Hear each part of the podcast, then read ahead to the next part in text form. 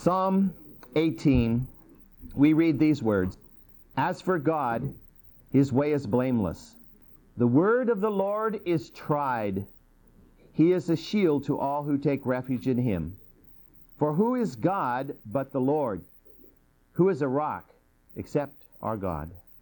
Father, we come to you in the name of Jesus Christ, who is our solid rock, who is the foundation of the church. And Father, we come to you not because we are worthy, but because you have granted to us worthiness through the death and resurrection of Jesus Christ. By faith, we have been brought into your kingdom, into your church.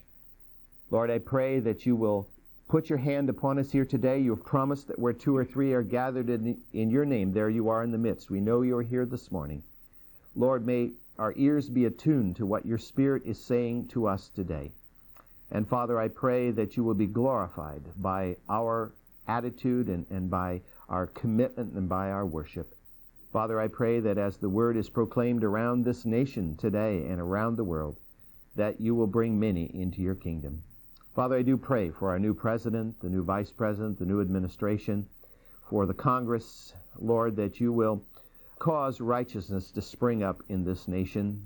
Father, that you will quail, quell the voices of opposition, at least in terms of any uh, serious violence or anything that could hinder the work that needs to be done. We pray that Congress will be a cooperative body with whatever is good and whatever is of you.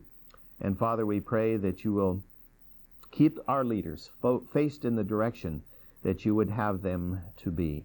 Father, we preach the fountainhead that you've called it to be, to proclaiming the word around the world. Thank you for hearing us and for what you will do in Christ's name. Amen. 1 Samuel chapter 11, beginning at verse 1. Now Nahash the Ammonite came up and besieged Jabesh Gilead, and all the men of Jabesh said to Nahash, Make a covenant with us, and we will serve you. But Nahash the Ammonite said to them, I will make it with you on this condition, that I will gouge out the right eye of every one of you, and thus I will make it a reproach on all Israel. And the leaders of Jabesh said to him, Let us alone for seven days, that we may send messengers throughout the territory of Israel. Then, if there is no one to deliver us, we will come out to you. Then the messengers came to uh, Gibeah of Saul, and spoke these words in the hearing of the people. And all the people lifted up their voices and wept. Now behold, Saul was coming from the field behind the oxen. And he said, what is the matter with the people that they weep? So they related to him the words of the men of Jabesh.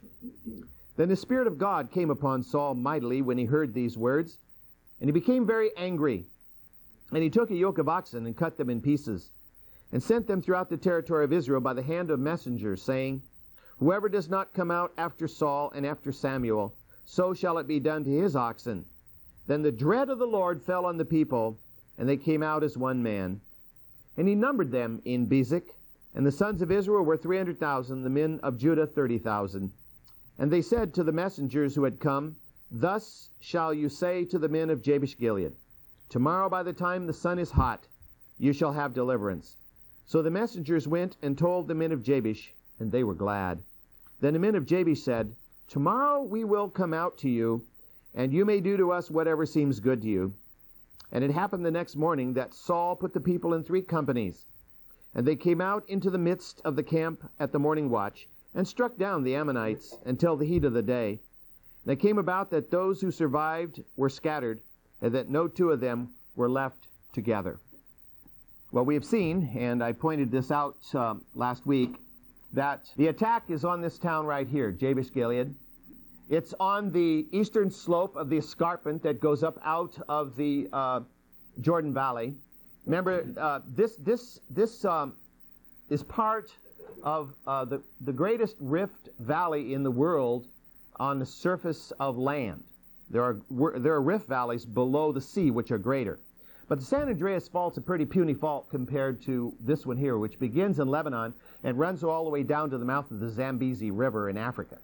It goes right down through the Red Sea, cuts through the Ethiopian highlands, goes down through both sides of Lake Victoria. Uh, Lakes uh, Tanganyika and Malawi are in that same Rift Valley, just as the Jordan, the uh, uh, Sea of Galilee and the Dead Sea are here. Uh, so it's, it's quite a crack in the ground, you might say. And right here, you're probably about 750 feet or so below sea level in, at, the, at the river. So you're coming down from the highlands into the valley, then up, partway up the escarpment on the other side to the city of Jabesh. The Ammonites, I pointed out to you last time, lived out over here and had some territory that the Israelites had taken away from them when they first conquered the Transjordanian area. And so the Ammonites are very, you know, upset at the land they had lost, but the main reason for their attack is because Israel is appearing very weak. Israel seems to be uh, like the fatted cow as far as they're concerned, and they're ready to move in and take what they can. And so they've moved against the city of Jabesh Gilead. Now, when events like this transpire, I, I can't help but believe that God is in this in either an active role or in an allowing role.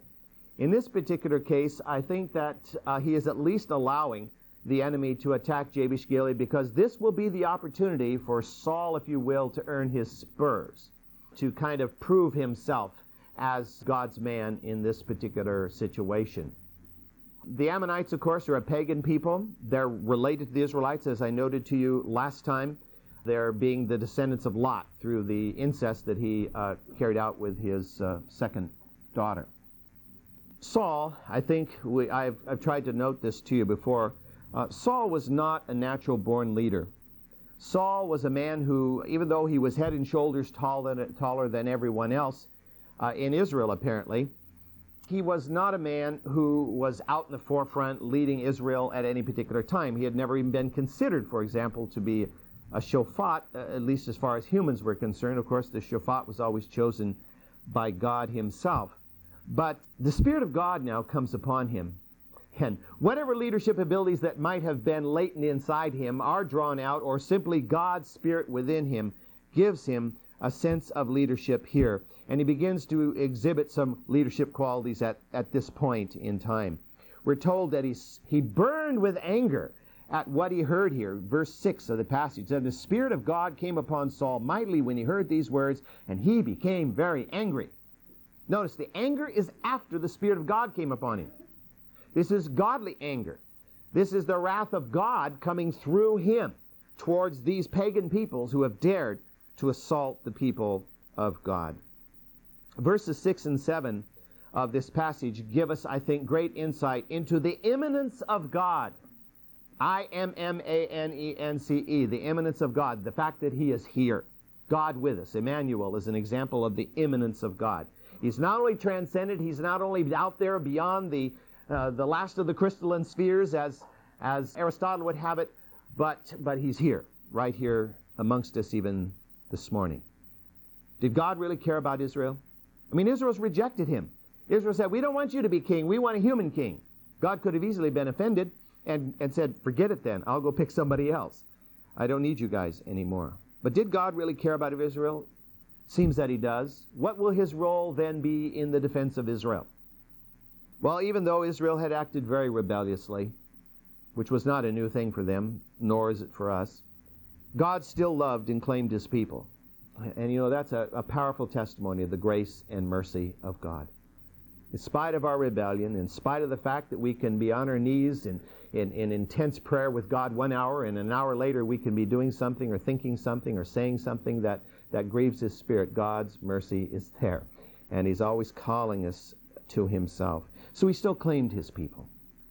It was God Himself who energizes the Israelites here in their own defense under the direction of this God chosen king, who up to this moment hadn't done anything kingly yet. In his strength alone, Saul's strength alone, he was in a real dilemma. If he had been only in his strength, if we didn't have that statement that the Spirit of God came mightily on him, Saul would have been in deep, well, water, I'll say. And because he was king. He was supposed to defend the land. And how can you defend the land? You've had no experience. You have no army. You have no confidence. How do you do it? Well, God's Spirit came upon him and changed all that. God would change his, his, his I mean, he still had no experience, okay? That, that wouldn't be changed until the actual event took place. But God gave him confidence, and as we'll see, God will give him an army. It's very important, I think, that when we read these passages of Scripture, no matter how bloody they may seem and no matter how senseless sometimes they may seem, that we see behind this is a spiritual war going on. This isn't just a physical war. None of these battles is just a physical war. There's always a spiritual war going behind it, which is fueling this, this physical manifestation, whatever it might be. God's people were facing abject humiliation at the hands of pagan peoples known as the Ammonites. Satan inspired people. So the wrath of God flowed into uh, Saul against this evil that he perceived. And he took a yoke of oxen, and we hope that it was his own yoke of oxen, and he chopped them up in pieces. And he sent the pieces by messengers all throughout the tribes and the clans of Israel. Now, who were these messengers? Were they simply people of Jabesh Gilead, or were these those people who, when he had been chosen by Lot, had chosen to follow him and, and to come with him to his home? Maybe they were still there. We don't know what the time frame is in all of this here. Uh, but whatever it is, these messengers run throughout the land with this little, with little piece of beef, you know, all over the land, carrying this piece of the yoke of oxen. This is literally intended to be a message of intimidation.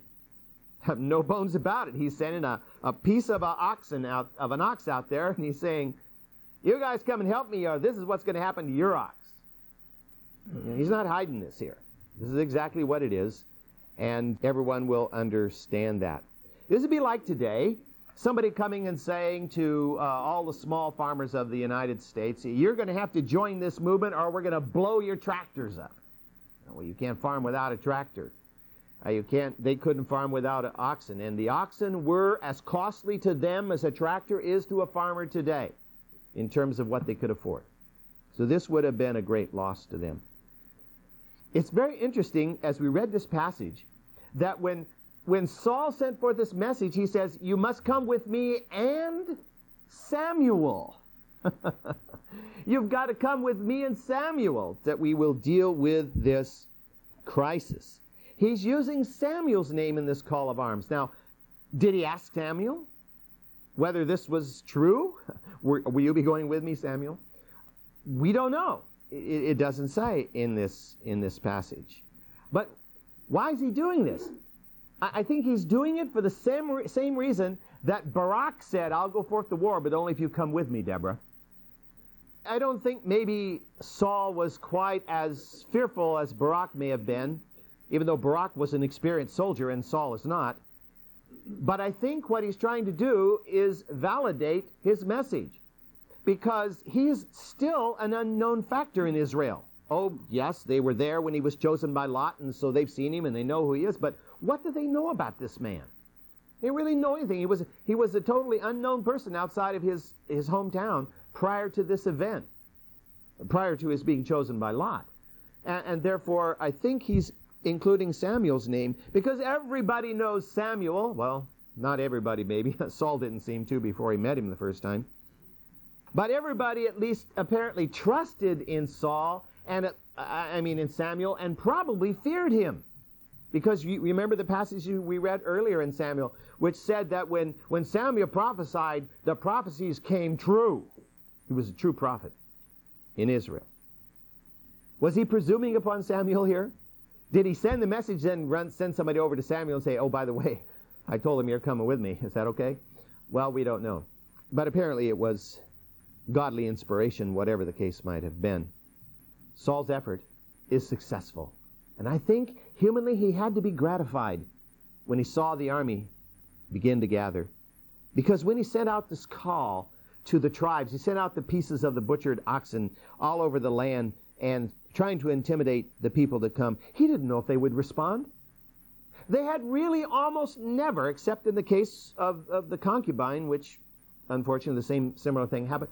Uh, Israel almost never responded nationally to anything in these days. They were very tribal and regional people. And so he wasn't certain that they would respond. And he also wasn't certain how he would carry out his threat if they didn't. How would he go about butchering oxen all over Israel if they didn't come? send out a, a crew of butchers to, to go around the countryside? Would this be allowed to happen? Well, he, Saul was very far out on the limb. He was way out on a limb here when, when he issued this call. And had he been rebuffed at this point, the kingship, under Saul at least, would have been stillborn. There would have been no King Saul, really, if they had been if they had rebuffed him at this point. But to his great relief, the people responded, and a great army formed. It wasn't through Saul's effort that this happened. It wasn't because Saul had such a charismatic personality that everybody was attracted to him. It wasn't that at all that caused this army to form. For these people to suddenly have confidence in their king and to pull together as a nation. It wasn't Saul's doing.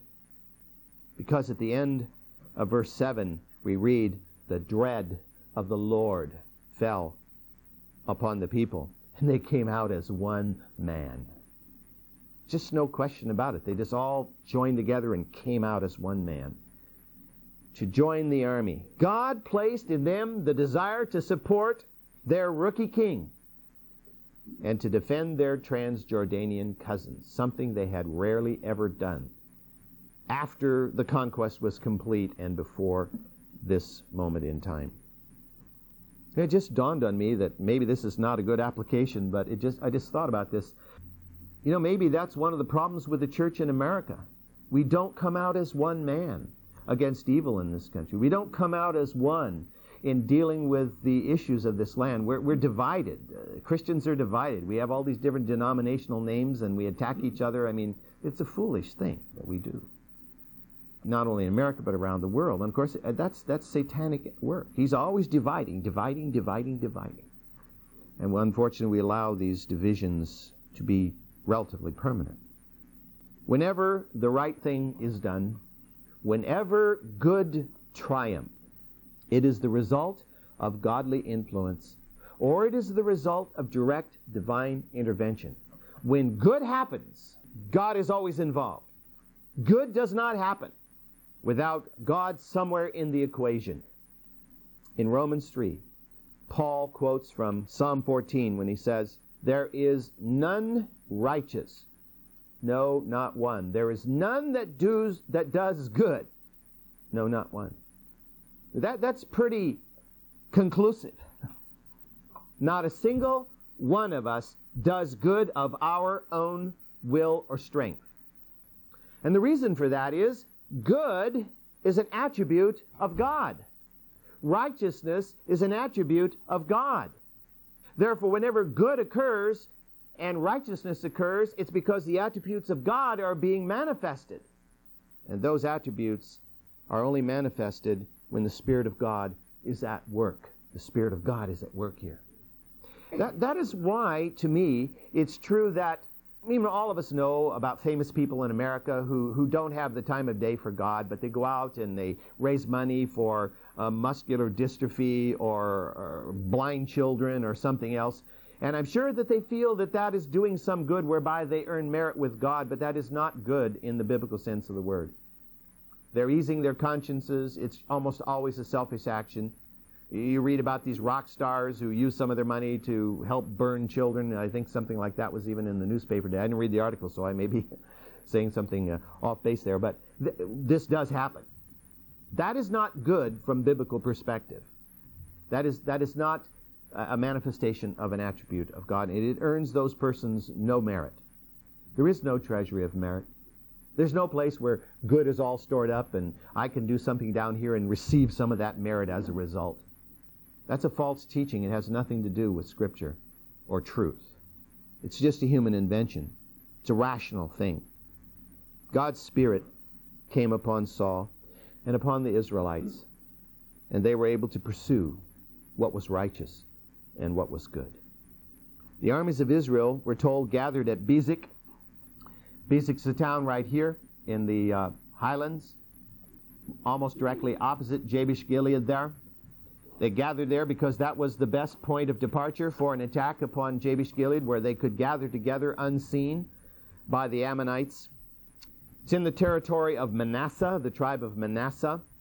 Jabesh Gilead is located about eight miles to the east of the Jordan, and Bezek's located about 10 miles west of the Jordan. So there's about 18 air miles between the two towns where the army gathered. Now the Israelites were so convinced that Yahweh was going to give them victory through their new king that they gathered with great enthusiasm, I think. And I think they gathered almost everybody who was capable of carrying a stick or throwing a stone. I, th- I think we can't view this army as a mighty army uh, loaded with the kind of weapons that armies in those days were located, uh, loaded with, because as we get a little bit further in the story of Samuel, we discover that in the day of Saul, the Philistines had a domination on iron. They controlled iron production, so that Israel even had to go down to the Philistines to even sharpen uh, an axe. And we're told that when Saul went to battle with his son Jonathan leading the army, that only Saul and his son Jonathan had steel swords. Nobody else in the army of Israel did. Well, that doesn't mean they didn't have bronze. They may have had some bronze tools and weapons, but bronze is uh, very secondary when faced against steel. It's not as effective, and it's, of course, easily more easily defeated. So this army that comes out, we can't view them as all men standing there like Roman legionnaires with body armor and shields and spears and swords and daggers and all the rest of it and helmets and the whole. I mean, these are a bunch of farmers and herdsmen coming out there with sticks and stones. That's just exactly what what the, the Philistine Goliath said to David. You know, you come out with me in sticks and stones uh, against me. And of course, he was standing there in full body armor with all the weapons of war, looking at this little shepherd guy. Well, he wasn't little, he was a full grown man, but looking at uh, David over there, he, this is not a battle. It's like sending me into the ring against, I don't even know who the world champion is today, don't pay much attention to that. But, you know, it'd be, what, one second of the first round? I don't know, maybe I could run fast enough to make it go a little bit longer. That's, I'm sure, the way they uh, viewed it. But an army of 300,000 is mustered. 300,000 including 30,000 from Judah, or maybe plus 30,000 from Judah. Either way, it's a big army. That's a lot of people. It's a lot of men. Probably everybody from late teens to, you know, older was uh, involved in this, in forming this particular army. Well, the fun part comes next the messengers who originally had brought the appeal, who had gone through Israel saying, Please, can you come and help us over here at Jabesh Gilead? We need somebody to ward off the Ammonites. Would you come? Well, the, the, these messengers gathered at Bezek to see what was happening, whether Saul's request had any uh, meaning. And so the messengers were then told, Go back to Jabesh and tell him help is coming. Help is on the way. The messengers went back, of course, with great joy in their hearts Of course, they looked around at this group and thought, well, their numbers will overwhelm the Ammonites at least. But what is interesting is how the people at Jabesh Gilead reacted to all of this. Now, remember back when the um, Philistines were first faced by a, a, an army of Israel back in the early time of, uh, of uh, Samuel, that uh, the, the, the um, actually it was the days of Eli and the ark was taken out of the tabernacle and taken to the battlefront there at Ebenezer. And they cheered, this big cheer went up when the ark came in. And of course, the Philistines over there in their camp, they heard the cheer and, and they thought, whoa, what's going on? And, and then, of course, they found out. And then they were a bit fearful, we, told, we are told. Even though they won the battle the next day, they were still fearful. Well, this wasn't going to happen. When the messengers came into the city of Jabesh Gilead, there was no big cheer sent up. They were just Cool it, guys. Cool it. Keep it quiet. We don't want those guys out there to know that help is coming. They didn't want them to know help was coming because they didn't want them to be prepared. Because they were sitting out there totally self confident. They probably had no scouts around their camp. They were just having a good time because they knew pretty soon they were going to get the city of Jabesh Gilead and they were going to be able to mutilate this population of 10,000 people or whatever was inside the city of Jabesh Gilead. To keep the Ammonites even more off balance, they actually sent a message out to them and said, Tomorrow at this time we will submit to you. Yeah, they lied. Well, maybe the message was written in such a way that it wasn't a blatant lie, but the result was a lie, yes. The Am. What's that? They were still there, they might have that, That's right. They did come out to them the next day. That's right, they did come out to them the next day. So it wasn't a total lie, was it? But the meaning of it was, the meaning of it was, all right, they're implying no help is coming, so we'll come out and submit to your demands. That was the meaning that the Ammonites understood. But it worked, whatever the case may be. Now, Bezek and Jabesh Gilead are 18 miles apart by air. But by the time you, you, you follow the road that wanders around through the wadis down to the river, cross the river, and come up the other side to Jabesh Gilead, you're probably going to travel about 25 miles by, by ground you know, following the road, wandering around and up and down. And you know, you're you're descending uh, probably uh, a little over 2,000 feet. You're ascending another 1,000 or 1,500 feet out of the canyon. So you've got a vertical drop there to deal with too. So this army couldn't exactly say, okay, well, in an hour we'll be there. No, they were going to have to march all the way from Bezek to Jabesh Gilead, and that was going to take time. At first, when I was looking at this, I thought, well, they probably would have had to start out, uh, well, you know, 25 miles, an army marching. If they moved along at good clip, they could cover at least three miles an hour. That'd be eight hours roughly. Uh, descending, ascending might modify that a little bit. So they probably would have had to have le- uh, left somewhere at 2 o'clock in the morning. But when you read on and, and understand what it says there, it says in the passage that the attack occurred at the morning watch. This means that the attack occurred just after daybreak. So we're talking about an attack which occurred, let, us just say 6 o'clock in the morning. They had to leave before midnight uh, in order to get there. They probably left about 9 o'clock at night and marched all night, which meant, of course, they had torches out there, which meant the enemy, if they had been alert, uh, could have uh, seen them coming or but, but the Ammonites weren't prepared. The Ammonites were just totally uh, self assured. Here we are camped. We're going to have this city tomorrow. The, I mean, Nahash allowed the messengers to go in the first place because he was so convinced that Israel would not raise an army, could not raise an army. I think God allowed them to be blinded in that sense, self confident to the point of being blind.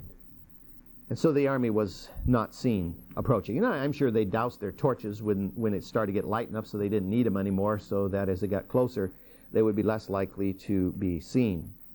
We're told in the passage that Saul divided the army into three units. Does that mean 100,000 in each unit? Uh, probably not. I, I, don't think the whole 300,000 probably got into this fray. Uh, that's a lot of people if it really is 300,000. There are different understandings of the word that's translated thousand. Some say it means military unit, which could be a smaller, smaller in number. Whatever the case is, we're talking about a lot of, a lot of men here. And so I think probably only those that had the best of equipment, whatever it was, uh, the best sling throwers, the best stave whackers, uh, you know, whatever. Uh, those that may have had some spears. Spears could be made, obviously, with even obsidian. Obsidian exists over there in Israel, and probably bronze. And a bronze spear um, kills you about as dead as, a, as an iron spear if you're gotten in a place with no armor on your body. Back in the days when the Spanish attacked uh, the Aztec Empire uh, in the early 16th century uh, in Mexico, the um, Spanish found that obsidian was a very dangerous weapon. The Aztecs didn't have any metal except gold and silver. They had no iron, they had no bronze, but they did have obsidian. Obsidian, of course, is natural glass. It's a volcanic material, and, and it, it fractures conchoidally. When you, when you put pressure on it, it shears off in little flakes. And, and you can create a, a knife-like edge that's just as sharp as a razor.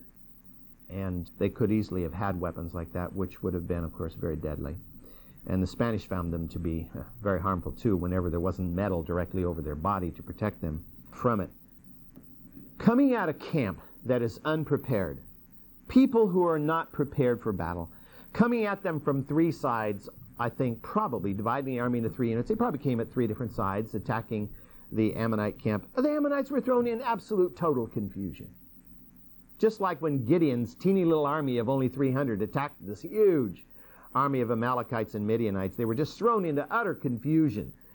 because of the night attack and, and the yelling and the screaming and not knowing where the enemy was come from or however many there even were. In this case, of course, the enemy was overwhelming. And you didn't have to be very far into the Ammonite camp before you did have weapons. You got their weapons. in World War I, when uh, Tsar Nicholas sent his army against the Germans in East Prussia, he had a huge army. The Russians had the largest army in all Europe, but only one third of the men had any weapons. The first third went in, and the idea was the men behind, as soon as the guy in front of you fell, you picked up his weapon and you used it, which of course is not a very encouraging way to use your army. But that's how the Russians functioned, and you can function that way. They didn't lose, they didn't win the battle. They didn't win the battle, of course, but nevertheless, there were other reasons for that.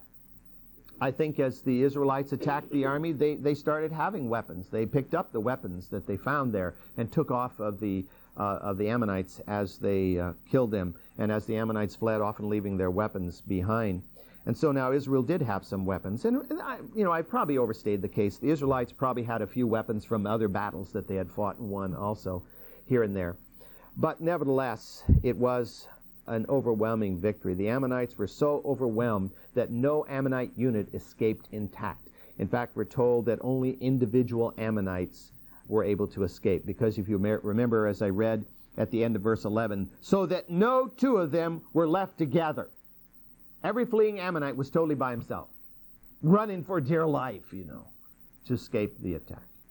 Well, you know, that's total destruction of an army. That, that's total discomfiture of, of an enemy. Talk about being demoralized.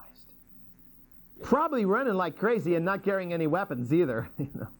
I've never been in this kind of a situation, so I, I can't speak from experience, but to me, a soldier running from battle uh, obviously, it must be freaked out of, of, of, any rational thinking because if you're running from battle and throw away your weapons, what, what hope do you have ever if you throw your weapons away? Of course, you think you run a little faster, and, and maybe that's true, but you could never defend yourself if you don't have your weapons left. And yet that happens all the time throughout history in battles. Hardened armies, even, have turned tail and run simply because they, they, they were absolutely convinced they were dead men and so they fled and um, were dead men as a result. In this case, of course, you've got a little help from the Lord.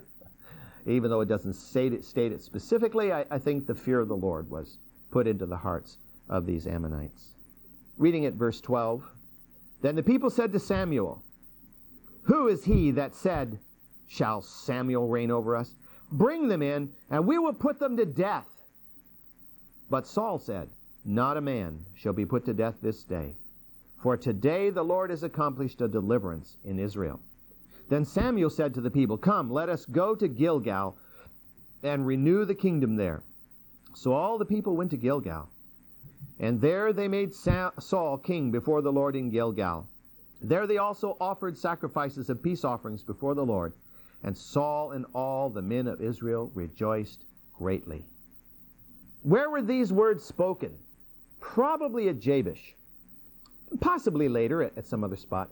But it seems that these words were spoken in, in, in the heat of victory, in, in the joy of having routed an, uh, an enemy army and uh, released a city from siege. If so, Samuel was there. Samuel was there because it is Samuel who says these words that we read in this passage. It, wherever it was, in the flush of this great victory, under the leadership of Saul. There were those who said, let's get rid of those naysayers, those people who said, who is Saul that we should follow him? The ones that the scripture calls the sons of Belial. They must have been there. Or at least they knew who they were so they could be sought out and brought. Let's have revenge on those who didn't think Saul could lead Israel, didn't think Saul should be the king of Israel. The men were addressing Samuel when they said that. But it is not Samuel who responds to them. It is Saul who responds to them. And Saul says, well, first of all, Saul acknowledges the Lord. You notice what, what he says there in verse 13 Not a man shall be put to death this day, for today the Lord has accomplished this deliverance in Israel. Saul is a wise man that moment. The Lord has given us deliverance. He doesn't take credit for himself. He doesn't say, Well, yeah, we probably should kill him, but I'm going to be magnanimous in the midst of my great glorious victory. It doesn't say that. It says, The Lord has given Israel the victory. And Saul very wisely proclaims at that moment that no Israelite blood was going to be shed to sully this glorious day in, the, in which the Lord has given us this victory. We will not do this. Now, I think, first of all, that if they were speaking about men who were there with them, these men had obeyed the call and they had come.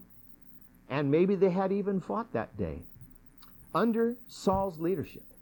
I think it's very possible that many of the naysayers were converted at that moment. I don't necessarily mean spiritually converted, but at least converted to believing that Saul could provide the leadership. I mean, here's the proof of the pudding. His strategy worked, and the enemy was totally, I mean, it was an overwhelming victory. It's like a, a football game in which the score is 100 to nothing, which isn't the worst football score in history. 212 to nothing is the worst uh, that's ever occurred and that was Georgia Tech over Podunk. you probably have all read that. Podunk had defeated Georgia Tech in basketball. And they were so humiliated, they challenged him to football. Of course, Podunk didn't have a football team, so you had to put one together. You could imagine. The only thing that limited the score was the length of time on the clock. that was like this overwhelming victory. The Ammonites were just destroyed. And Israel was absolutely victory, victorious at that moment. So what do we see here? We see, see man, uh, Saul as a man of wisdom and of humility. But it doesn't last. It doesn't last. And I don't want to take away from really the application of all of this uh, because I think there's a really strong application in this that applies to us uh, today, to our society today and I don't have enough time to develop it, so I think I'll stop there and we'll pick up with it next week.